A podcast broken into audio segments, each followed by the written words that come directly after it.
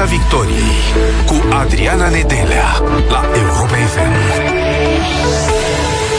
Vă salut, suntem în direct și pe pagina de Facebook Europa FM, deci ne puteți vedea în studio. Salutări așadar tuturor. Vorbim în această seară despre economie și despre bani, despre ce ne mai permitem cu toții, cum arată în prezent și cum va arăta economia României în această a doua jumătate a anului, cum o ducem, cum o duceți voi și ce ne așteaptă, ce calcule vă faceți, de exemplu, care vor fi efectele războiului, un război de lungă durată în Ucraina. Ne uităm la prețul combustibilului, nivelului care e din ce în ce mai mare, la scumpiri la produse, la scumpiri la servicii, roborul care continuă să crească, creditele tot mai scumpe și firește ne întrebăm ce ar trebui să facem, care ar trebui să fie soluțiile. Acum câteva zile CEO-ul JP Morgan spune așa, ar fi bine să vă pregătiți și se arăta îngrijorat de războiul din Ucraina și de impactul asupra prețului petrolului. Păi ne-om pregăti noi, dar trebuie să știm pentru ce și cum anume să facem asta. În studioul Europa FM este consultantul economic Adrian Negrescu. Te salut, Adrian Negrescu. Bună seara, bun găsit! Mulțumesc mult pentru prezență. Nici nu știu cu care dintre aceste probleme să începem mai întâi. și povesteam noi înainte de a intra în direct că ar trebui să începem cât mai simplu și cât mai clar pentru a înțelege oamenii despre ce vorbim. Prin urmare, întrebarea este ce ne mai permitem să cumpărăm în prezent? Hai, asta chiar că e o provocare, pentru că pentru, cred că pentru toți ascultătorii dumneavoastră, atunci când au fost în hipermarket și au dat seama că din banii pe care au la dispoziție, practic nu mai pot să cumpere atât de multe cât cumpărau acum un an de zile, nu mai vorbesc de acum doi ani de zile, pentru că creșterile de prețuri sunt fantastice pe unele segmente, mai ales pe produsele astea uh, care vin din import, produsele procesate, produsele de o calitate mai bună. Acolo sunt niște creșteri de prețuri semnificative, uh, iar pentru marea majoritate a populației, gândiți-vă că mai mult de jumătate din, dintre popula- din populația României câștigă undeva la nivel de 2400-2500 de lei. Uh, pentru ei, vizita la supermarket e ca și cum ar merge la muzeu. În momentul de față se duc, admiră produsele, mai ales produsele astea care au legătură cu o viață sănătoasă, care sunt foarte, foarte scumpe, și nu le cumpără. Și nu le cumpără și pleacă cu mai puține produse. Dovadă că și încasările uh, comercianților, rețelor de hipermarket pe zona asta sunt în scădere și o scădere vertiginoasă. Da, au crescut vânzările de volum da, în uh, preajma sărbătorilor de Paște, dar din punct de vedere calitativ, vânzările au scăzut semnificativ cu 40, chiar 50% față de anul trecut. De ce? Pentru că oamenii au mai puțin bani și încearcă să cumpere ceea ce își permit. Și din păcate nu prea ne mai permite foarte multe lucruri decât cartofii, mâncarea săracului care s-au scumpit cu 47%, da, de la o lună la alta. Ouă, da, ulei, cât mai puțin și îl refolosim și asta ne afectează sănătatea, pentru că știm ce înseamnă să refolosești uleiul. Iar la legume și fructe mi-e teamă că m- cumpărăturile sunt la 100 de grame. Și, și vedem deja din ce în ce mai mulți români că mănâncă la 100 de grame. Cum spuneam eu, sărbători sărbătorile de Paște au fost niște sărbători la 100 de grame, nu ne-a mai permis la fel, să cumpărăm la fel de mult ca în anii trecuți. Cum am ajuns aici? Care sunt cauzele și ce ar putea urma? A, păi am ajuns aici din cauza noastră, până la urmă. Noi uh, spuneam de foarte multe ori că ne-am tăiat singur craca de sub picioare din punct de vedere economic, pentru că de unde vine până la urmă toată această scumpire din economie, această inflație pe care o simțim și ne uităm ca la ea, ca la cotele apelor Dunării, așa vedem cum, cum evoluează de la o zi la alta. De ce se întâmplă acest lucru? Pentru că, din păcate, am liberalizat piața de energie și gaze într-un cel mai prost moment posibil. Uh, am dat drumul la prețuri, ne-am raportat la prețurile internaționale și am ajuns să avem prețuri occidentale la energie și gaze și salarii românești. Între timp a apărut această criză economică internațională pe care o anticipam de trei ani de zile. Spuneam în 2020, așteptați-vă ca uh, în doi ani de zile să plătim factura acestei crize COVID. De ce? Pentru că ce s-a întâmplat în perioada aia de pandemie? Oamenii au stat acasă, da? Au fost unele state ale lumii, cum sunt Statele Unite, cum e Uniunea Europeană, care au tipărit banii neștire, 9 trilioane de dolari și 4 trilioane de, de euro, sume uriașe, de, de neînchipuit la nivel Uh, macroeconomic, da? Bani care s-au dat oamenilor să stea acasă. Americanii au primit câte 2000 de dolari în cont fiecare pentru a-i cheltui și a sta acasă. Acum, din păcate, toți acești bani tipăriți, aruncați în piață, așa, fără niciun fel de, de, de, de valoare în spatele lor, s-au întors în inflație și au crescut prețurile, au crescut prețurile la energie și gaze. Furtuna a devenit perfect în momentul în care a început și, și războiul și noi, din păcate, ne-am trezit că trebuie să plătim prețuri occidentale, prețuri de trei ori sau de chiar patru ori mai mari la energie și gaze, care mai departe s-au tradus pe lanțurile economice. Orice companie din România, în momentul în care a primit o factură dublă sau triplă la energie și gaze, a dus-o mai departe în prețurile produselor și serviciilor pe care le vinde, da? Și așa am ajuns să avem inflația asta. Adăugați la toată această lipsa de, de, de interes și de acțiune a, a, a guvernanților în privința stăvilirii inflației. Vedeau situația, vedeau faptul că prețurile la energie și gaze în România, o țară care își produce 80% din energie și gaze cu firme românești mai mult firme de stat, adică controlate de stat, da? au lăsat lucrurile să evolueze pentru că erau interesați să adune mai mulți bani la buget. Bugetul fiind și așa văduvit de încasările din pandemie, când toată lumea a stat acasă și nu s-au făcut bani. Au lăsat liber la, la, acești, la aceste creșteri de prețuri și iată că, da, au adunat, ei au adunat mai mulți bani la buget. E un stat fericit din punctul ăsta de vedere, are cele mai bune încasări din ultimii ani, dar noi am sărăcit. Am sărăcit noi ca persoane fizice și noi companii, un mediu de afaceri extrem de fragil, cum este economia românească. Și atunci guvernul României lucrează pentru noi? E, asta chiar e o întrebare de dreptul existențială. Vă sincer răspund pentru că nu văd în momentul de față pentru cine lucrează Guvernul României. Și de ce spun acest lucru? Pentru că am, am spune că lucrează pentru pensionari. Da, că le-au fost majorate pensiile, da, la începutul anului, că acum li se mai dau niște vouchere. Aș spune că lucrează pentru bugetari, da, sunt 1,2 milioane de bugetari cărora acum le cresc salariile, un efort bugetar de aproape 4 miliarde de lei pe an. Aș spune că lucrează pentru ei, da, pentru că și-au crescut pensiile speciale și-au păstrat toate privilegiile, dar n-aș putea spune că lucrează pentru mediul privat. Pentru mediul privat, din păcate, dincolo de acele um, um, garanții pe care le-au oferit pentru creditarea companiilor, da, pentru că asta a însemnat politica anticriză în perioada COVID, statul a garantat pentru creditele luate de companii de la, de la bănci. Da? În afară de acest lucru, uitați-vă că nu prea a fost niciun fel de ajutor, din potrivă am lăsat liber companiilor de stat să crească prețurile la energie și gaze până la cer și pe sectorul privat să plătească. Și am plătit cu vârf și de stat dovadă că în primele trei luni din acest an erau aproape 100 de mii de companii care se aflau în dificultate financiară, adică abia reușeau să-și plătească facturile de la o lună la alta și în aceste companii lucrează aproape 500 de mii de români. De ce mărim salariile bugetarilor? Care e logica acestei măsuri? Ai fi... Are vreuna are logică? Dacă am fi într-un an electoral, am zice că da, e, e o măsură obișnuită. Că de regulă nu așa se întâmplă. În, în preajma anului electoral se măresc salariile, se măresc pensiile, există niște cheltuieli din acestea electorale. Acum nu există absolut nicio justificare dincolo de creșterea prețurilor. Dar să nu uităm, creșterea prețurilor afectează pe toți românii, iar statul ar trebui să lucreze pentru interesul public al tuturor românilor. L-am auzit nu de mult pe ministrul Căciu, ministrul finanțelor, care făcea o paralelă destul de ciudată legată între mediul privat și mediul public legat de salarizare și de cât contribuie uh, cei din sectorul public la, la bugetul de pensii. Dar da, să nu uităm că, până la urmă, bugetul ăsta e format din taxele și impozitele pe care le plătim fiecare. Uh, ca ascultătorii dumneavoastră să-și dea seama ce înseamnă criză în momentul de față, păi noi la uh, din 10 lei cât cheltuim, Uh, statul român mă refer, pentru pensii, salarii, investiții, tot ceea ce avem noi nevoie, cam 7 lei vin din încasări bugetare, adică din ce plătim noi? Din mediul privat. Și cam 3 lei se împrumută se împrumută și se împrumută din ce în ce mai mult și mai scump, pentru că investitorii străini, ce văd la București? Văd um, că se iau măsuri dintre astea pompieristice, niște paliative care vin pe anumite categorii sociale, dar nu vin să întărească economia, pentru că despre asta ar trebui să fie vorba și ne penalizează. Ne penalizează prin aceste dobânzi, cele mai mari dobânzi uh, aplicate unui stat din Uniunea Europeană. Păi și ce urmează? Pot spune oamenii că în câteva luni o să o ducă mai bine sau va fi mai rău de atât? În noiembrie anul trecut lansam o analiză în care spuneam că 2022 va fi anul supraviețuirii. Și cred că despre asta este vorba. Fiecare a învățat, probabil, în anii de pandemie, dar și mai ales în 2022, cum să se descurce singur, pentru că nu-l ajută nimeni în situația în care se află. Motiv pentru care încercăm să supraviețuim fiecare cu bugetele pe care le avem, cu salariile, să ne reducem din cheltuieli, da, și se vede o scădere a consumului semnificativă în România, mai ales pe produsele alimentare.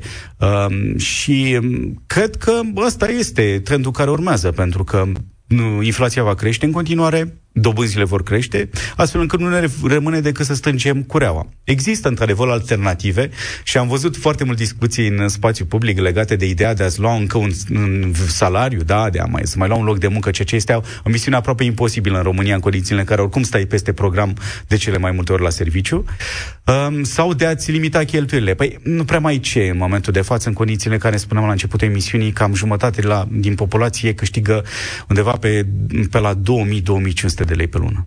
Ce ne spune CEO-ul JP Morgan prin această declarație? Se referă la un uragan ce ar putea veni peste noi și ne spune așa ar fi bine să vă pregătiți. Pentru ce să ne pregătim și cum? Să ne pregătim pe, pentru supraviețuirea economică. Noi, în mod paradoxal, suntem mai feriți de criza puternică care va fi resimțită la nivel internațional, pentru că noi avem o economie mică, slab capitalizată, care nu este conectată atât de puternic la economiile mari ale lumii. Într-adevăr, se va simți puternic în Statele Unite și se simte deja în Statele Unite această criză. Uh, iată că bursa de la, de la New York, un indicator semnificativ al acestei uh, situații economice, a avut 8 săptămâni consecutive de scădere. Da? Bursa de la, de la Londra, de asemenea, scăderi. Piețele financiare internaționale sunt din ce în ce mai um, uh, aride, ca să le spun așa. Adică nu se mai fac atât de multe tranzacții financiare la nivel internațional, pentru că toată lumea se gândește ce urmează. De ce am ajuns în această situație? Pentru că s-au tipărit foarte mulți bani, s-au umflat bursele până la cer, s-au dat foarte mulți bani în consum, uh, toată lumea a încercat să cheltuiască banii care nu i are în perioada de criză, pentru că, până la urmă, am stat în casă și ce am făcut? Am cheltuit online, ce de cele mai multe ori uh, uh, banii pe care aveam și care nu-i aveam, pentru că ne-am împrumutat. Și nivelul împrumuturilor, inclusiv în România, a crescut în anii de pandemie, pentru că e un resort natural al, al nostru. Atunci când avem o problemă, încercăm să ne refulăm în ceva și de regulă ne refurăm în cheltuieli, în cheltuiți bani, bani pe care de regulă noi avem. Dar au fost bani ieftini. Anii, anii uh, trecuți am avut acces la credite ieftine, am avut acces la produse alimentare destul de ieftine raportat la puterea noastră de cumpărare și acum vine nota de plată și plătim. Și plătim cu vârf indesar prin inflație, adică prin creșterea prețurilor, dar și prin dobânzi mai mari. Și aceste creșteri de dobândă probabil vor continua în perioada următoare pentru că uh, urmează trendul inflației. Ca să vă dau un exemplu, astăzi a ajuns roborul da, la 6,05, da? Probabil va crește în continuare pentru că dobânda pe care o plătesc oamenii la bancă, uh, rata este formată din dobândă, adică roborul acesta la creditele vechi, plus DAI, adică costurile băncii, care îți vă 3-4%. Păi și dacă adun 6 cât este roborul cu 3-4% DAI-ul băncii, vei vedea că ajungi undeva la nivel de 10%, cam cât e inflația.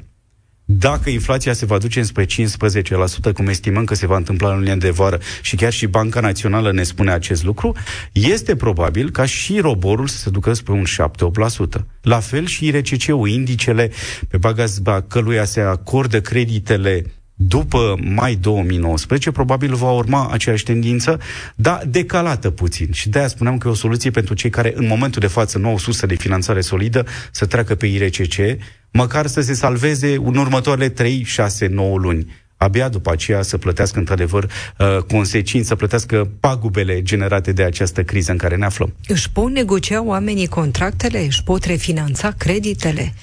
Uh, da, E să un aibă lucru bun. o rată mai mică, să aibă dobândă fixă.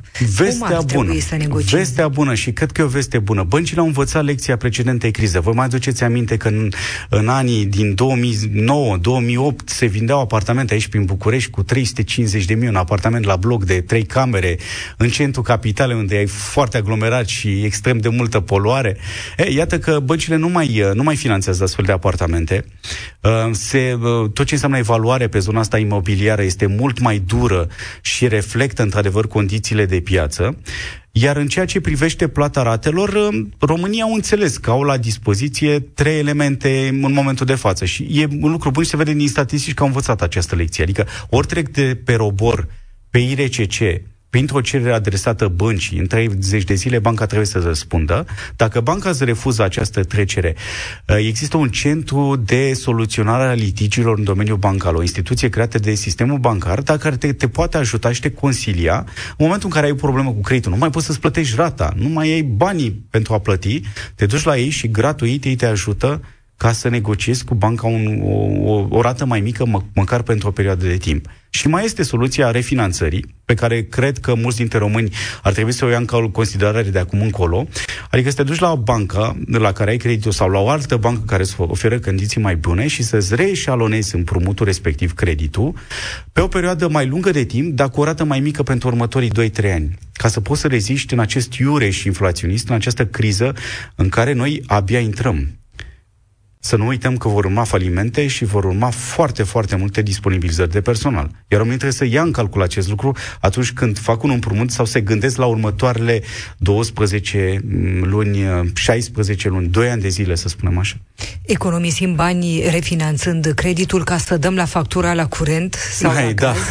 Acum e vară, poate nu simțim Ba, o simțim, o simțim, pentru că luna mai acum da, au început iarnă? să vină facturile de pe luna aprilie, atunci când, chiar și cu acea plafonare a prețurilor, costurile cu energia și gazul sunt duble față de anul trecut. Chiar dacă te încadrezi în acele limite de consum absolut aberante impuse de autorități, dacă consumi mai mult de 300 de kW de energie pe lună, plătești prețul pieței, adică 1,5 lei. Dar știi ce e interesant? Că pentru companii au putut să plafoneze indiferent de consum la un leu pe kilowatt o mare discriminare între persoanele fizice și persoanele uh, juridice față și de companii.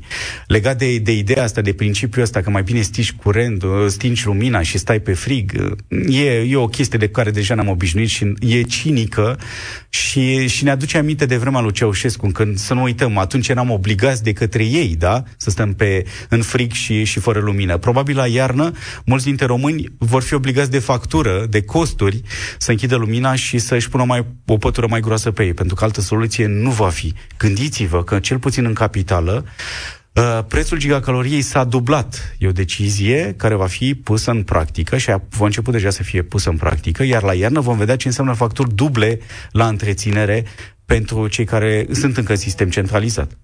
Le spunem ascultătorilor Europa FM că pot intra în direct cu noi în această seară.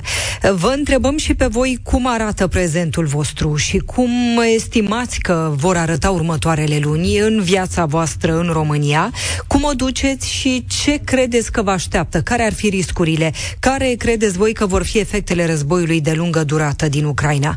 0372069599 este numărul de telefon pe care îl puteți apela pentru a intra în direct cu noi în această seară seară în Piața Victoriei, consultantul economic Adrian Negrescu este în studioul Europa FM.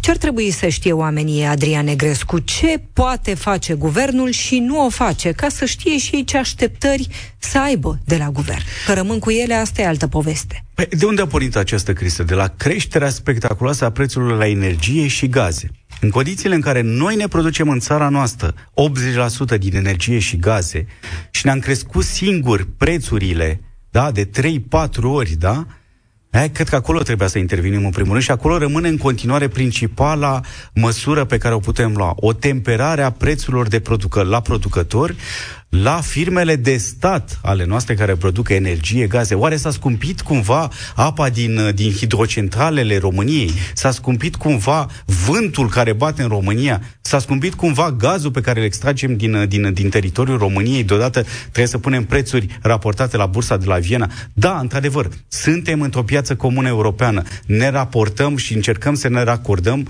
la mecanismele europene. Trăim într-o piață în care, într-adevăr, cantitățile de gaze, de energie se tranzacționează pe bursă și uh, este o piață liberă. Dar cred că în astfel de vremuri de criză, uh, cred că trebuie să ne luăm măsuri de protecție. Și măsurile noastre de protecție, dacă nu sunt pe partea de, partea de pricing, da, adică nu reducem prețurile, măcar pentru piața românească, măcar putem intra, interveni pe, pe zona de fiscalitate să scazi TVA-ul, de exemplu, la factura la gaze și la energie pentru populație, poate fi o soluție să scazi facturile, să scazi costurile fiscale cu litrul de carburant, pentru că noi cam 60% din prețul unui litru de carburant înseamnă taxe și impozite datorate statului. Să scazi fiscalitatea pe muncă în România trebuie să fie, din punctul meu de vedere, o prioritate. În momentul din față, din ce câștigăm noi, da, salariul brut? Da. Gândiți-vă că 60% se duce la stat, pentru că sunt 42% taxe către stat, plus TVA-ul pe care îl plătim, dar TVA-ul și accizele la toate bunurile pe care le consumăm, da? Iată ni se că... alătură, ni da. se alătură și ascultătorii Europa FM. Radu este acum în direct cu noi. Te salutăm, Radu. Te salutăm Bună și te ascultăm. Bună seara și bine, bine v-am găsit. Am și eu două idei de punctat, asta dintr-o postură de cetățean și dintr-o altă postură de client, consumator. Acum, uh, vedeți dumneavoastră, prețurile au luat un pic razna și oare mă întreb de ce? Pentru că explicația pe care mi-o dau e că nu există un mecanism foarte sigur de verificare a prețurilor. Cred că a încercat ceva Ponta, pe vremea în care l-avea la fix pe domnul Diaconu, atunci lucrurile au mers fantastic de bine, mai cu seamă că au pilotat niște proiecte în care au redus TVA-ul la pâine și la alte alimente. Uh, ăla a fost un program de succes.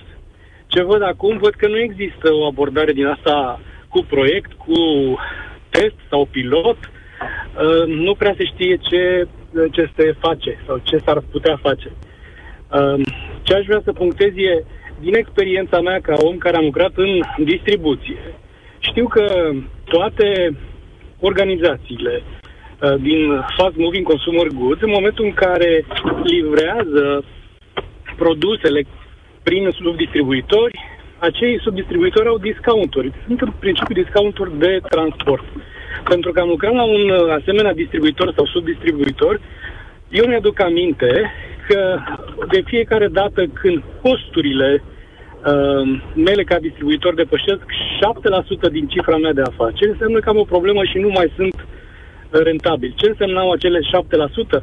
Însemnau costuri cu distribuția, cu salariile oamenilor, cu combustibilul și tot așa. Bun, și atunci întrebarea da? ta, Radu, este de ce? Care este explicația? Nu ți-e limpede. Nu mi-e limpede de ce prețurile au crescut cu 20-30% în condițiile în care, dacă calculăm impactul combustibilului în uh, prețul de distribuție, impactul este unul foarte mic. Adică dacă să, să admitem că prețurile s-au majorat cu 80-85% pe benzină motorină, ceea ce ar putea uh, însemna uh, de la un maxim 7% la un 12-13% discount pe, pe distribuție, cum prețurile s-au dus la 20-30% mai sus. În regulă, mulțumim foarte mult, Radu. Mulțumim pentru întrebarea ta. Care ar fi explicația? Toată lumea a încercat să speculeze da. această perioadă și să-și recupereze, practic, pierderile din pandemie, da? din cei doi ani de pandemie, când toată lumea n-a prea făcut bani. Și când a început această inflație generată, într-adevăr, de, de creșterea prețurilor energiei și gaze, toată lumea a încercat să recupereze. Și au pus fiecare în plus la facturi, da? Și așa am ajuns să avem prețuri uriașe în România.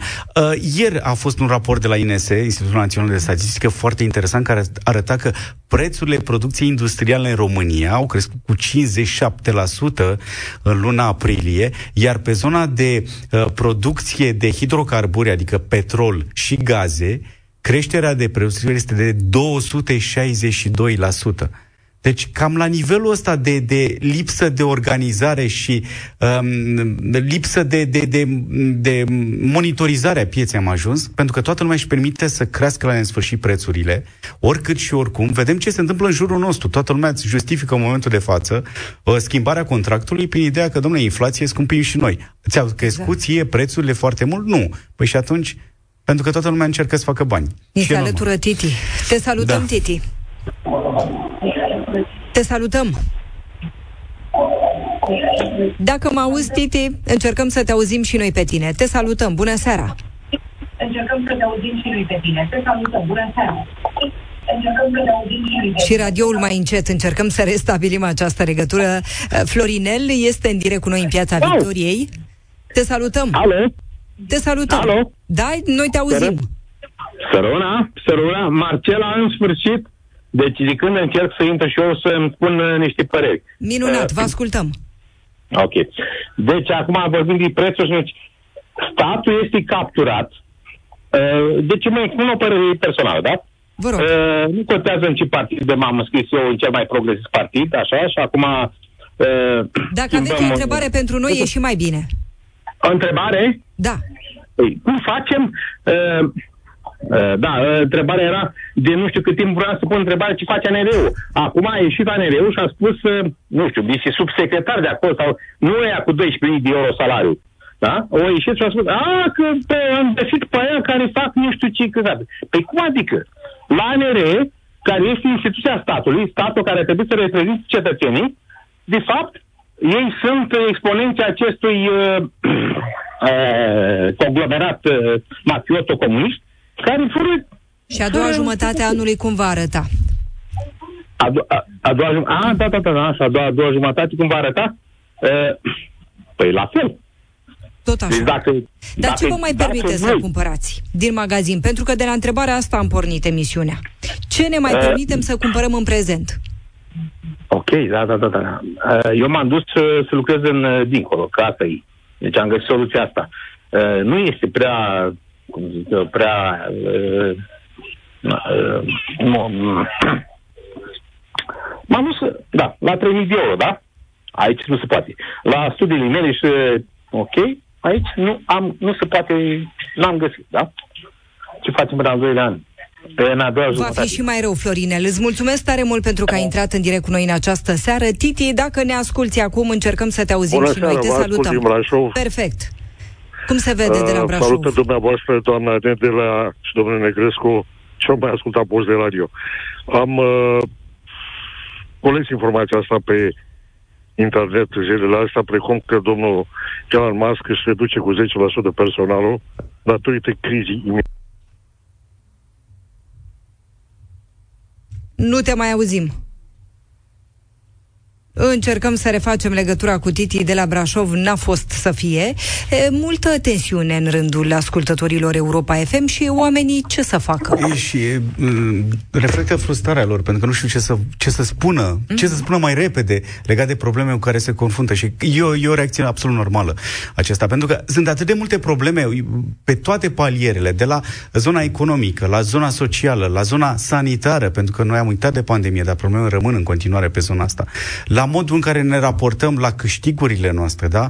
la ceea ce ne reflectă viitorul, la faptul că autoritățile nu ne, nu ne impun practic, nu ne, nu ne dau senzația de, de, de, de predictibilitate, nu ne, nu ne oferă un orizont legat de, de, de, de lucrurile pe care ar trebui să le, să le urmăm, da? Și Pentru a pare ne o da- demobilizare generală. Ce vorbeam noi înainte de a intra în Da. direct? Faptul că nu găsești vaccinurile alea pe care trebuie să le faci la medicul de familie pentru copii. Da, avem un minister al familiei care ne vorbește de nunți, da, cu credite fără dobândă, dar noi nu avem vaccinurile obligatorii pentru bebeluși, da? Și trebuie să le cumperi tu din farmacie.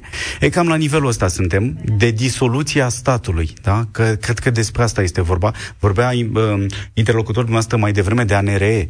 Păi da, ANRE este unul dintre principalii vinovați pentru ceea ce se întâmplă în momentul de față în România și nimeni de acolo n-a răspuns pentru disoluția autorității, pentru modul în care acei băieți deștepți și-au făcut de cap în sectorul energetic. Astăzi ANRE-ul ne povestea de faptul că au fost companii care au crescut artificial prețurile pentru a beneficia de facilitățile oferite de stat. Păi știam asta de anul trecut, nu trebuia să vină după un an de zile să ne spună ANRE acest lucru. Tot ieri a venit Institutul Național de Statistică și ne-a spus un lucru absolut interesant. Faptul că noi, în 2021, ne-am vândut energi- gazele la niște prețuri ridicole pe piețele internaționale, da? De 15 ori am câștigat mai mulți bani, adică au fost vreo 250 de milioane de euro în casările ale statului român de 250 de ori, de, 20, de 15 ori mai mari decât în 2020. Deci am vândut gaze ieftin și am cumpărat gaze scumpe. Cam la nivelul ăsta suntem.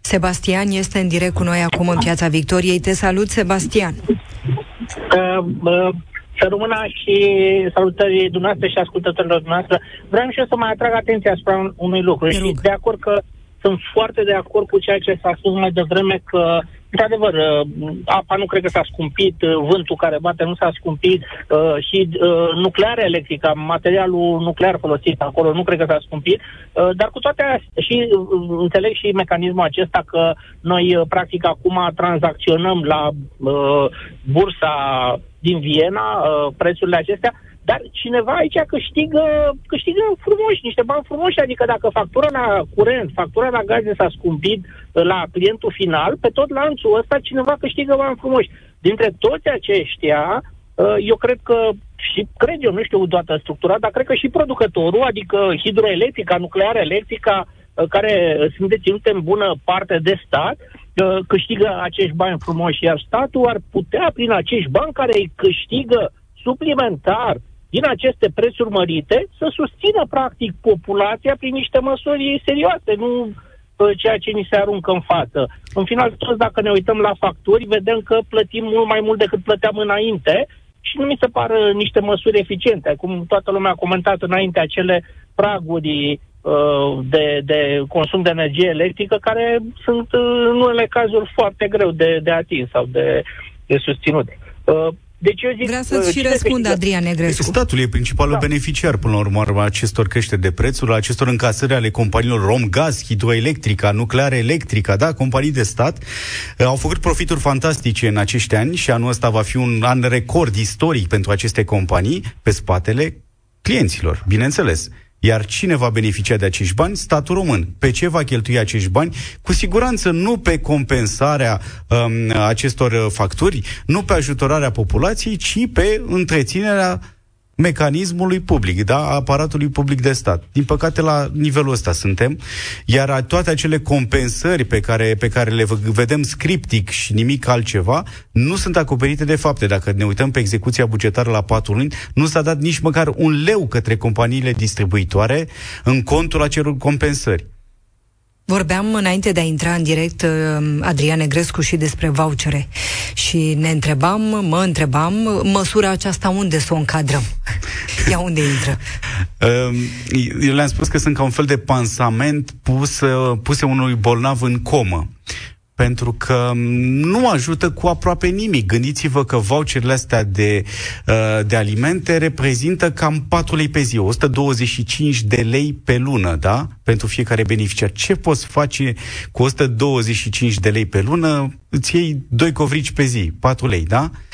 Dincolo de aceste sume, care sunt ridicole din punctul meu de vedere și e o bătaie de joc la adresa contribuabililor, celor care, într-adevăr, au niște probleme în momentul de față. Mai bine le făceai niște cantine și le ofereai o masă caldă în fiecare zi tuturor celor care au nevoie decât să-ți bagi joc de oameni în felul ăsta. De ce spun acest lucru? Pentru că am și inventat un mecanism absolut bizar de, de, prin care banii ajung la oamenii ăștia. Gândiți-vă că aproape 70% din beneficiari sunt din mediul rural, da? Și noi le trimitem niște carduri cu care ei pot să cumpere numai din rețeaua unor magazine, da, din, din anumite magazine, care sunt garantate de către procesatorul de carduri.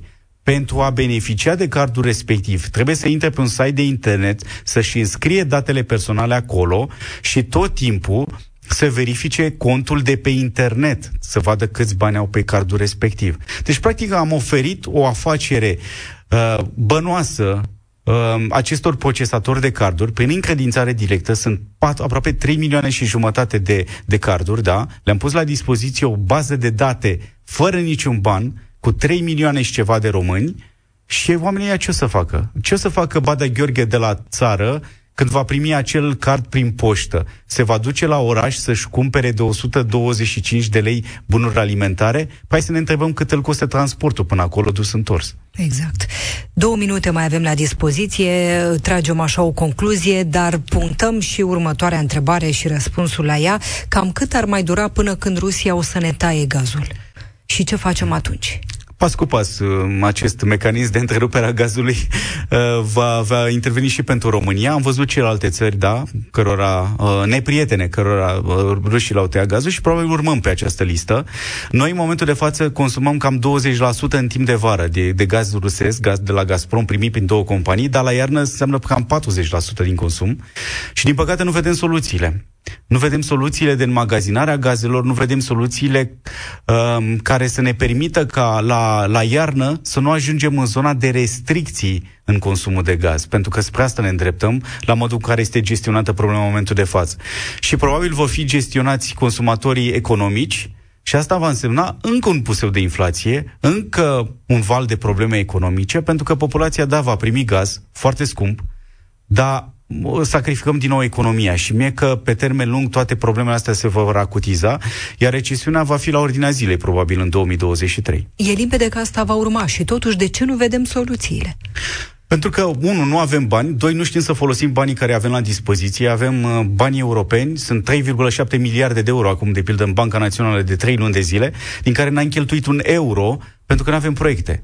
Avem la dispoziție 30 de miliarde de euro pe care să-i băgăm în economie și să ajutăm această economie să treacă peste această criză. Mai avem încă vreo 50 de miliarde de euro bani europeni pe care putem accesa. Din păcate, nu avem proiecte, nu avem specialiști, cu toate că le-am dublat salariile acum sau le-am crescut cu 50%. Din păcate, asta este realitatea, motiv pentru care suntem în anul supraviețuirii. Și va trebui fiecare să ne descurcăm fiecare cum poate. Te mai așteptăm în studioul Europa Mulțumesc. FM. Mulțumim foarte mult. Consultantul economic Adrian Negrescu a fost în această seară în uh, emisiunea Piața Victoriei. Ne revedem săptămâna viitoare. Nu plecați, urmează știrile la Europa FM. Piața Victoriei cu Adriana Nedelea la Europa FM.